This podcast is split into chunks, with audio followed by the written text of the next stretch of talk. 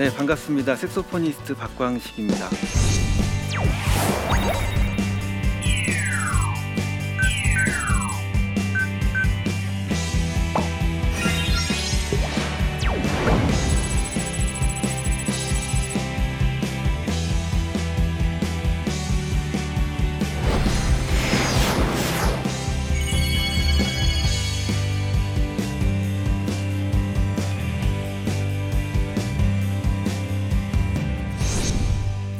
이 시대의 크리스천의 가장 강력한 무기에 대해서 오늘 이야기 나누려고 해요.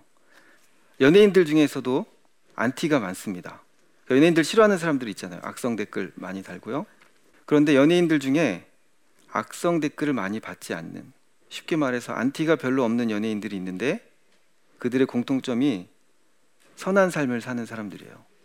기부도 많이 하고 좋은 일 많이 하고, 사람들은 선한 일을 하는 사람들을 좋아해요. 그들을 존경합니다. 그런데 이 시대에 많은 사람들이 그리스도인들을 싫어해요. 안티가 굉장히 많습니다. 저는 아직도 안티 기독교 사이트 회원이거든요. 안티 기독교인이란 얘기는 아니고요, 안티들이 어떤 생각을 가지고 있는지 모니터링 하려고, 그들의 마음을 이해하려고 가입해서 보고 있는 거고요. 요즘 활동들이 많이 죽었어요. 이제 그들이 따로 숨어서 활동할 필요가 없어요. 왜냐하면 모든 포털 사이트들이 다 안티 사이트가 되어버렸으니까. 저도 예전에 굉장히 안티 기독교인이었어요. 왜 안티일까요? 말씀대로 안 살아서 그래요. 세상 사람들이 기독교인을 싫어하는 이유는요, 예수님이 싫어서 아닙니다. 예수님에 대해서는 관심 없어요. 기독교인들이 자기들은 기독교는 사랑이라고 얘기하면서 그들 삶 속에 사랑이 없는 겁니다. 예수님이 없는 걸 증명이라도 하듯이 그렇게 살아가고 있으니까 기독교인들 싫어하는 거죠. 제가 그래서 예수님을 믿는 사람들을 싫어했었거든요. 예수님이 없는 거 증명하겠다고 도서관에서 신학서적을 쌓아놓고 읽다가 예수님을 만났어요.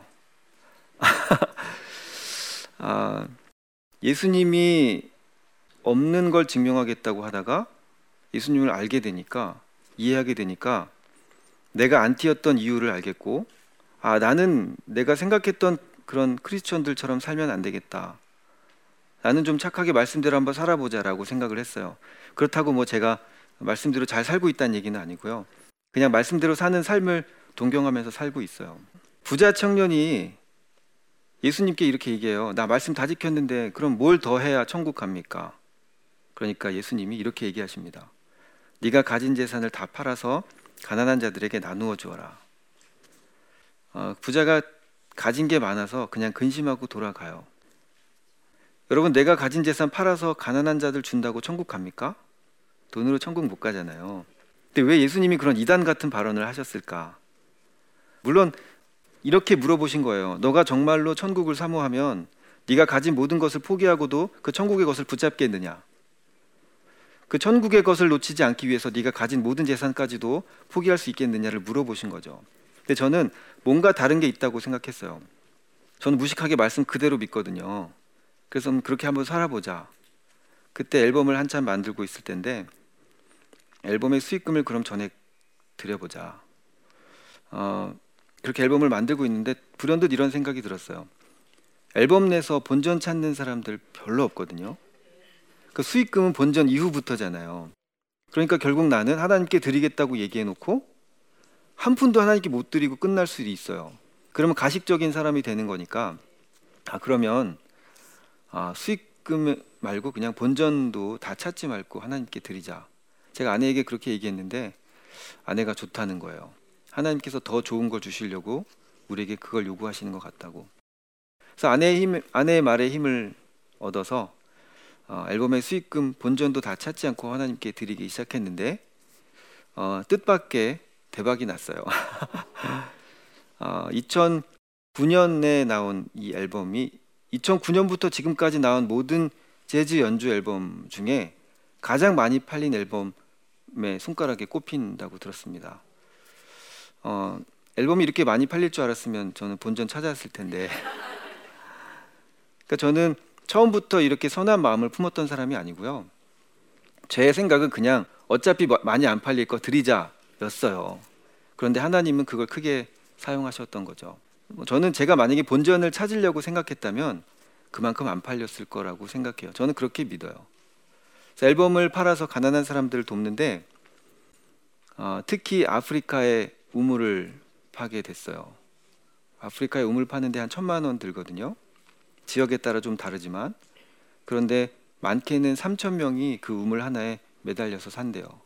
적정 인원은 1,000명 내외예요. 그런데 그나마도 없으니까 수많은 사람들이 그 우물 하나 때문에 매달려서 사는 거죠. 평균 5시간씩 걸어야 물을 얻을 수 있는 그 사람들이 우리가 파준 우물 때문에 살게 되었다는 얘기를 듣고 너무 기뻤어요. 야, 내가 남을 위해서 살게 됐구나. 너무 기쁜 거예요. 내가 나를 위해 살 땐 행복한지 몰랐는데 다른 사람을 위해 살기 시작하니까 이게 너무 행복하더라고요. 그래서 야, 집에 뭐 팔 거 있나 좀 보자. 뭐 저희가 그렇게 부자는 아니어서 앨범 낼 때도 빚내서 앨범 냈거든요. 적금 통장이 4개 있더라고요. 3개만 팔자. 제가 중국의 청년 집회 코스타를 다녀왔는데 아내한테 전화가 왔어요. 4개 다 팔았다? 이제 아내가 한술 더 뜨기 시작한 거죠.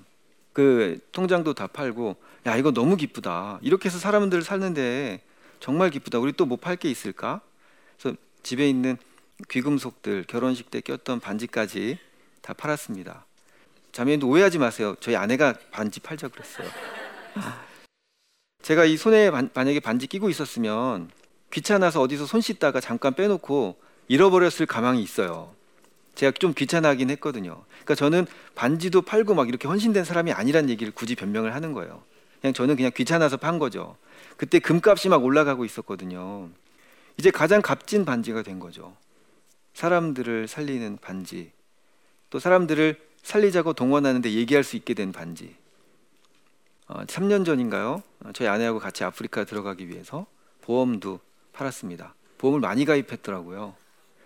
역시나 제가 또 헌신된 사람이 아니라는 변명을 좀 해야 되겠는데, 이거 보험 뭐 타먹겠냐? 뭐 일 터져야 타먹을 텐데 그냥 팔자라고 해서, 사실은 만기 한 달 남은 보험도 있었는데 지금 당장 죽어가는 사람은 오늘 살려야 되잖아요. 한 달 더 있다가 더 많은 사람을 살릴 수는 있지만 지금 죽어가는 사람은 누군가 오늘 살려야 되니까, 그래 그까짓 거 그냥 오늘 팔자. 그리고 아프리카 들어가서 오지 마을을 방문해서 우물 파는 현장도 방문하고 또 아프리카의 대학생들을 돕는 그 일들을 하곤 했습니다. 그동안 잊고 살았는데 내가 남을 위해 사는 게 얼마나 행복한지 깨닫게 되었고, 부자 청년 이야기가 다시 떠올랐어요. 아, 내가 이 땅에 사는데 천국을 사는 기쁨이 있구나. 천국이 나의 삶에 임하는구나. 저는요, 지금도 제가 세상에서 가장 행복하다고 얘기해요. 저보다 더 행복하다고 얘기하는 사람 1명 봤어요. 제 아내. 내가 나를 위해 살 땐 행복한지 몰랐는데 하나님께서 맡기신 다른 사람들을 위해 사니까 행복하더라고요. 그게 우리의 가치잖아요.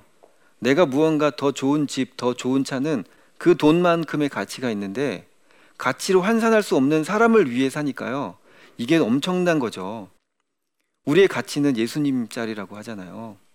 예수님이 우리를 위해 죽으셨으니까, 그 피값으로 죽으셨으니까, 그만큼의 가치를 가진 사람들 위해 사니까 단돈 몇 푼 안 되는 그런 집, 차 따위에 마음을 두고 사는 것보다 얼마나 귀하고 가치 있는 일이겠습니까? 제가 안티 기독교인으로 살았던 것은 하나님께서 저를 그렇게 내버려 두셨던 게 아니라 안티 기독교인의 삶을 경험케 하신 거예요. 그들의 생각이 어떤지 한번 알게 하신 거고요. 그래서 저는 음악을 통해서 안티 기독교인들에게 쉽게 접근합니다. 제가 안티였기 때문에 거리에서 무례해 보이게 복음 전하는 것에 대한 상처가 있을 수 있다는 것을 제가 알거든요. 그러니까 저는 좀 다른 방법으로 접근하게 된 거죠. 이 음악은요, 세계 공통어잖아요. 만국 공통어잖아요. 특히나 노래가 아니고 저는 연주기 때문에 더구나 가사가 안 들려요. 그래서 사람들이 다 알아듣는 거죠. 제가 인도네시아어로 연주를 하고 제가 독일어로 연주하고 사람들이 다 알아들어요. 그래서 제가 영어가 안 느나 봐요. 사람들이 다 알아들으니까. 각 여러 지역을 다니면서 음악을 연주하면 사람들이 다 좋아해요. 제가 이 음악을 통해서 사람들에게 복음을 전하는데 제가 콘서트 때 간증을 하기도 합니다. 콘서트라면 사람들이 티켓 값을 돈을 주고 지불해 온 사람들이고요, 거기엔 안 믿는 사람들이 굉장히 많아요. 그분들이 앉아있는데 제가 복음을 전하기도 합니다. 먼저 무슨 얘기를 하냐면 제가 그리스도인임을 밝혀요. 여러분, 저는 그리스도인입니다. 분위기가 아주 시원해지죠. 뒤에 있는 밴드들도 다 그리스도인입니다. 그러면요, 사람들이 뭐야 이거 전도 집회야? 이런 눈으로 쳐다보게 돼요. 그리고 나서 제가 얘기합니다. 제가 그리스도인인 것을 밝히는 것은 여러분들에게 용서를 구하기 위함입니다. 여기에 기독교인들 싫어하는 분들 많이 계실 텐데 저희가 잘못 살아서 그런 거 아니겠습니까? 저희가 좀 더 착하게 살겠습니다. 아껴주고 나눠주고 베풀면서 살겠습니다. 잘못 살아서 죄송합니다, 용서해 주십시오 라고 하면서 90도로 인사를 해요. 그럼 어떤 상황이 펼쳐지냐면 영화나 드라마에서 많이 볼 법한 장면들, 제가 90도로 숙이고 있잖아요. 그러면 사람들이 다 박수를 치게 되죠. 그리고 나서 고개를 들면요, 눈물이 글썽글썽 하시는 분이 계세요. 어떤 분은 미소를 지으면서 고개를 크게 끄덕끄덕 하시는 분이 계세요. 용서가 됐다는 거죠. 좋은 음악을 들으면 사람이 감성적이 되잖아요. 그리고 나서 용서를 구하는데 싫어할 사람은 없다고 봐요. 그리고 나서 저의 삶을 간증합니다. 제가 예수님을 만나고 나서 이렇게 살게 되었습니다 라고 하면서 제 재정이 어디로 흘러가는지에 대해서 사람들에게 간증을 해요.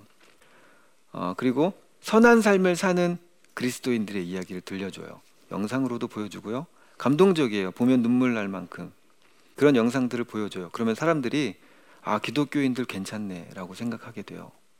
안티들에게 저는 그렇게 접근하는 거거든요. 그리고 나서 마지막에 마음이 열린 사람들이 있으면 당당하게 복음 제시를 하기도 합니다. 여러분, 제가 예수님 만나서 이렇게 좋아졌는데, 이렇게 행복한 삶을 살게 됐는데, 맛집 발견하면 소개하고 싶듯이, 좋은 영화 보고 나면 소개하고 싶듯이, 제가 만난 이 좋은 분을 나 혼자 알고 있긴 너무 미안해서 여러분들에게 소개하는 겁니다. 여러분들도 예수님 만나고 저처럼 행복하게 사셨으면 좋겠습니다라고 사람들에게 얘기하죠. 공연이 끝났는데요, 눈물을 흘리면서 가시는 분도 계시고, 어떤 신혼부부는 토요일날 공연했는데 토요일날 낮에 결혼식을 하고 저녁에 제 공연을 보러 온 거예요. 그런데 이제 신랑은 눈이 시뻘개졌고 신부는 시꺼매져가지고 온 거죠. 많이 울었어요. 그리고 저한테 봉투를 하나 내미는데 그게 축의금 전액이었어요. 그렇게 자기 축의금을 전액 다 기부하신 분들이 2달 동안 2커플 있었습니다. 또 어떤 청년들은 10개월간 교회를 안 갔대요. 그러면서 10개월 동안 밀린 11조를 들고 교회에 나타난 청년이 있고요. 여러분, 이게 어떻게 가능할까요? 말씀대로 사는 사람들에게 힘이 있습니다. 이 시대 우리 기독교인들이 나아가야 할 방향이 이 말씀입니다. 내가 내 삶의 가치로, 내 기준으로 그 길을 정하고 갈 것이 아니고요, 우리가 나아가야 될 방향은 성경에 써 있습니다. 말씀대로 사는 사람들에게 가장 큰 영향력이 있습니다. 심지어 안티들조차도 말씀대로 사는 사람들을 싫어하지 않습니다. 오히려 존경합니다. 세상의 아티스트로, 세상의 연주자로 잘 나갈 수 있음에도 불구하고 제가 복음을 전하는 연주자로 서게 된 것에 대해서 조금의 후회도 없습니다. 저는 이게 가장 가치 있는 일이라 생각하거든요. 마태복음 13장 44절 말씀, 여러분 아시는 얘기예요. 밭의 보화를 발견한 한 농부가 그것을 숨겨두고 그 밭을 사기 위해서 모든 것을 다 팔아요. 자기의 모든 소유를 다 내어놓습니다. 그리고 그 밭을 사고서 심히 기뻐한다는 얘기가 있어요. 여러분의 가장 귀한 가치가 무엇입니까? 만약 예수님이란 그 가치를 발견했다면 나의 모든 소유를 팔고 나의 모든 시간을 들여서 주님께 달려나가는 게 맞지 않겠습니까? 한번 생각해 보세요. 만약에 그 뒷동산에 뭐 원유가 터졌다 나만 알고 있어요. 그럼 어떡하겠습니까? 그거 사야죠. 돈이 없으면 어떡해요? 내가 가진 거 다 파는 거예요. 빚을 내서라도 사는 거죠. 대출을 받고. 그래서 사면 몇백 배, 몇천 배 이상을 벌 수 있는데 그걸 안 사는 사람이 바보잖아요. 내가 가장 귀한 가치를 발견했어요.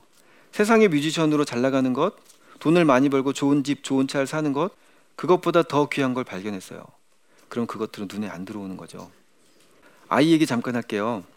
저희 첫째 아이가 이름이 박하예요. 박하사탕 할 때 박하. 첫째 아이가 치즈를 굉장히 좋아했어요. 이 아이가 아장아장 걸어 다닐 때인데 치즈를 굉장히 좋아했어요. 어느 날 아이가 놀고 있길래 점수 따려고 이 치즈를 꺼내 들었습니다. 저는 뭐 치즈를 그렇게 좋아하지 않아요. 아이가 좋아하니까 사놓은 거죠. 뭐 치즈 이거 뭐 꼬랑내 나고 뭐 별로여서 저는 그다지 좋아하지 않지만 아이가 좋아하니까 아이를 위해서 냉장고에 잔뜩 사다 놨습니다. 아이가 놀고 있길래 치즈를 보여줬죠. 박하야 치즈 짠짜잔. 아이가 신이 났어요. 막 날개짓하고 저에게 달려오는데요. 아니 얘가 아빠를 보면서 이렇게 좋아했던 적이 한 번도 없는데 치즈를 보니까 아주 난리를 치네. 제가 치즈를 이렇게 들고 있다가 이렇게 뻗었어요. 박하야 아빠한테 와. 어디로 갔을까요? 이 치즈를 향해서 오는 겁니다. 아이가 나보다 치즈를 더 사랑한다는 걸 보고 나니까 그게 그렇게 섭섭하더라고요. 아이가 만약에 저한테 왔으면 치즈 안 줬을까요? 줬겠죠. 왜냐하면 저는 치즈 안 좋아하거든요. 아이 위해서 사놓은 거거든요. 아마 이런 상황이 펼쳐졌을 거예요. 박하야, 네가 그렇게 좋아하는 치즈보다 아빠를 더 사랑하는구나. 이리 와봐. 아빠가 하트 모양 치즈 만들어줄게. 자동차 모양 치즈 만들어줄까? 뭐 더 줄까? 목마 태워줄까? 동화책 읽어줄까? 자동차 장난감 사줄게. 가자! 이랬을 수도 있어요. 근데 아이는 치즈 먹고 떨어졌죠. 그때 하나님께서 저에게 주신 말씀이 여러분 다 아시는 마태복음 6장 33절입니다. 너희는 먼저 그의 나라와 그의 의를 구하라. 그리하면 이 모든 것을 너희에게 더하시리라. 여러분 무엇을 구하고 계십니까? 좋은 집, 좋은 차, 좋은 대학, 좋은 직장. 네, 다 좋습니다. 기도해야 될 부분들이긴 한데요. 그거 이미 아버지 손에 들려 있습니다. 아버지는 관심 없지만 우리를 위해서 냉장고에 잔뜩 쌓아두셨습니다. 그거 먹고 떨어지시겠습니까? 가장 귀한 가치를 발견한 사람들이라면 말씀대로 행하는 것이 맞습니다. 먼저 아버지의 나라와 의를 위해 사는 것이 맞습니다. 마지막으로요. 여러분에게 질문 하나 하고 마치려고 해요. 인생 살아야 100년인데 돈과 명예를 위해 살기엔 아깝지 않습니까? 네, 여기까지 마치고요. 저는 또 색소폰 연주자니까 연주 한 곡 들려줘야겠죠? 제 첫 번째 앨범의 타이틀곡 내 마음 다해라는 곡인데요. 이 곡이 찬양곡임에도 불구하고 재즈 차트에 1위에 올랐어요. 그래서 이게 커피숍뿐 아니라 술집에서도 이 찬양을 들을 수 있었습니다. 내 마음 다해 들려드리겠습니다.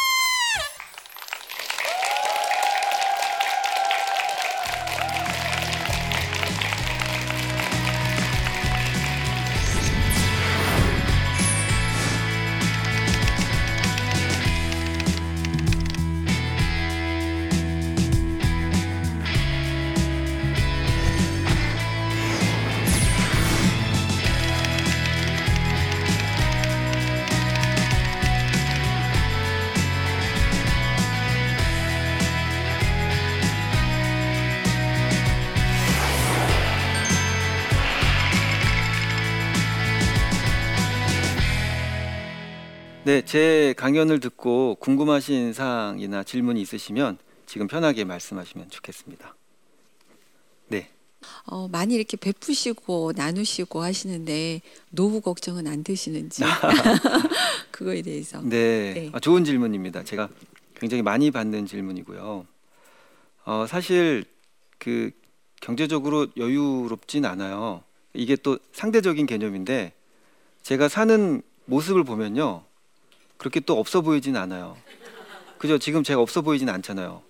머리도 좀 돈 좀 쓴 것 같고, 집안에 미용실 하는 분이 있어서 머리도 공짜로 하고요. 제가 남들 주다 보면 어려울 때가 많아서 주변 사람들이 저를 도와주세요. 그래서 어떤 분들은 저희 장인장모님이 특히 많이 도와주시는데 백화점 상품권을 주세요. 어떤 분들은 돈을 주면 남 갖다 줄까봐 상품권을 주세요. 그러면 그걸로 장도 볼 수 있잖아요. 옷도 살 수 있지만 제가 또 아까워서 옷 못 사거든요. 그럼 사람들이 모니터링을 하는 분들이 있어요. 그 영상 채널 유튜브 뭐 이런 사이트들 보니까 맨날 똑같은 옷 입고 나오시던데 무대 서는 사람이니까 제발 옷 좀 사 입으라고 하면서 이제 돈을 주세요. 옷 사 입으라고. 그러면 안 사 입을 수 없어요. 왜냐하면 또 똑같은 옷 입고 나오면 이분 돈을 다른 데 쓴 것처럼 되니까. 그렇게 채워주시고요. 차도 저번 차는 그냥 하나님이 주셨고요. 지금 차도 사람 꽤 많이 탈 수 있는 그런 차인데 지금 차도 1,000만 원을 도와주셨어요. 그러니까 하나님이 늘 채워주시는 걸 경험합니다. 기적 같은 일들이 있어요. 제가 다 나눌 수는 없지만 지금 살고 있는 집도 전월세 같은 개념인데 남들이 살고 있는 거에 한 3분의 1 정도 금액에 살고 있어요. 남들 전세가 막 5천만 원씩 오를 때 저희는 200만 원, 300만 원씩 오르고 있습니다. 그래서 그렇게 많은 환경들 통해서 저에게 부어주시고 채워주셔서 감사하게 살고 있어요. 물론 카드사에서 빨리 돈 내라고 이렇게 연락도 오고 안부 전화도 물어주시고 제가 외국에 있는데도 이렇게 요즘 돈은 잘 벌리냐 이렇게 안부 전화도 물어주시고 걱정해주시고 하는데 이제 그것도 이제 좀 익숙하고요. 갚는 것, 빚을 갚는 것에 대해서는 의무가 있어요. 제가 책임이 있으니까 그거는 갚는 거고 갚는 것에 대한 기쁨도 있지만 그렇게 모자랄 때마다 또 하나님께서 늘 채워주시는 게 있어서 저는 그것에 대해서 그렇게 걱정하지 않고 삽니다. 네, 질문 감사합니다. 이 시대에 가장 그리스도인의 가장 강력한 무기 바로 행함입니다. 말씀대로 행하는 사람들에게 큰 능력이 있습니다. 요셉을 그렇게 사용하셨던 것처럼 사람들이 요셉을 보고 하나님이 그와 함께하는 것을 보았다고 한 것처럼 사람들이 여러분 각자를 보면서 하나님이 너와 함께하는 것 같아 라는 이야기를 들을 수 있으면 얼마나 좋을까라는 생각을 해봅니다. 네, 오늘 강연 마치겠습니다. 감사합니다.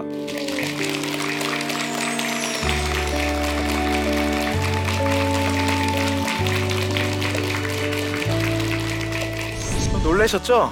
제 외모가 목사 같지 않아서 하는 일도 목사 같지 않은 일을 합니다. 저는 그 저희 마을에서 떡볶이 집을 운영하고 있습니다. 오떡이어라고. 예.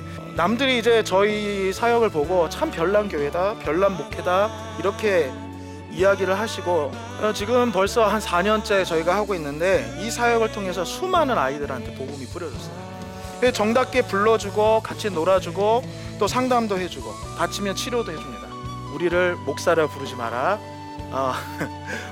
전도사님이라 부르지 말아라, 이모 삼촌이라 불러라.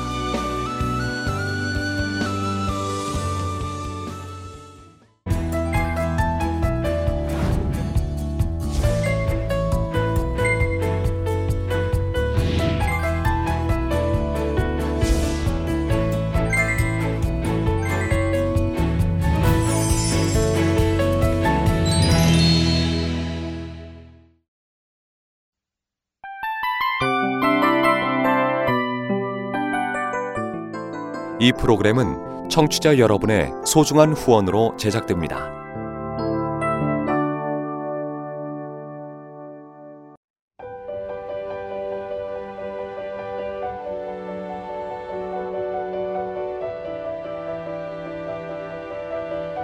세상에는 수많은 교회들이 있지만 더 깊이 있는 말씀 강해를 찾기 위해 크기로만 교회를 선정하지 않습니다.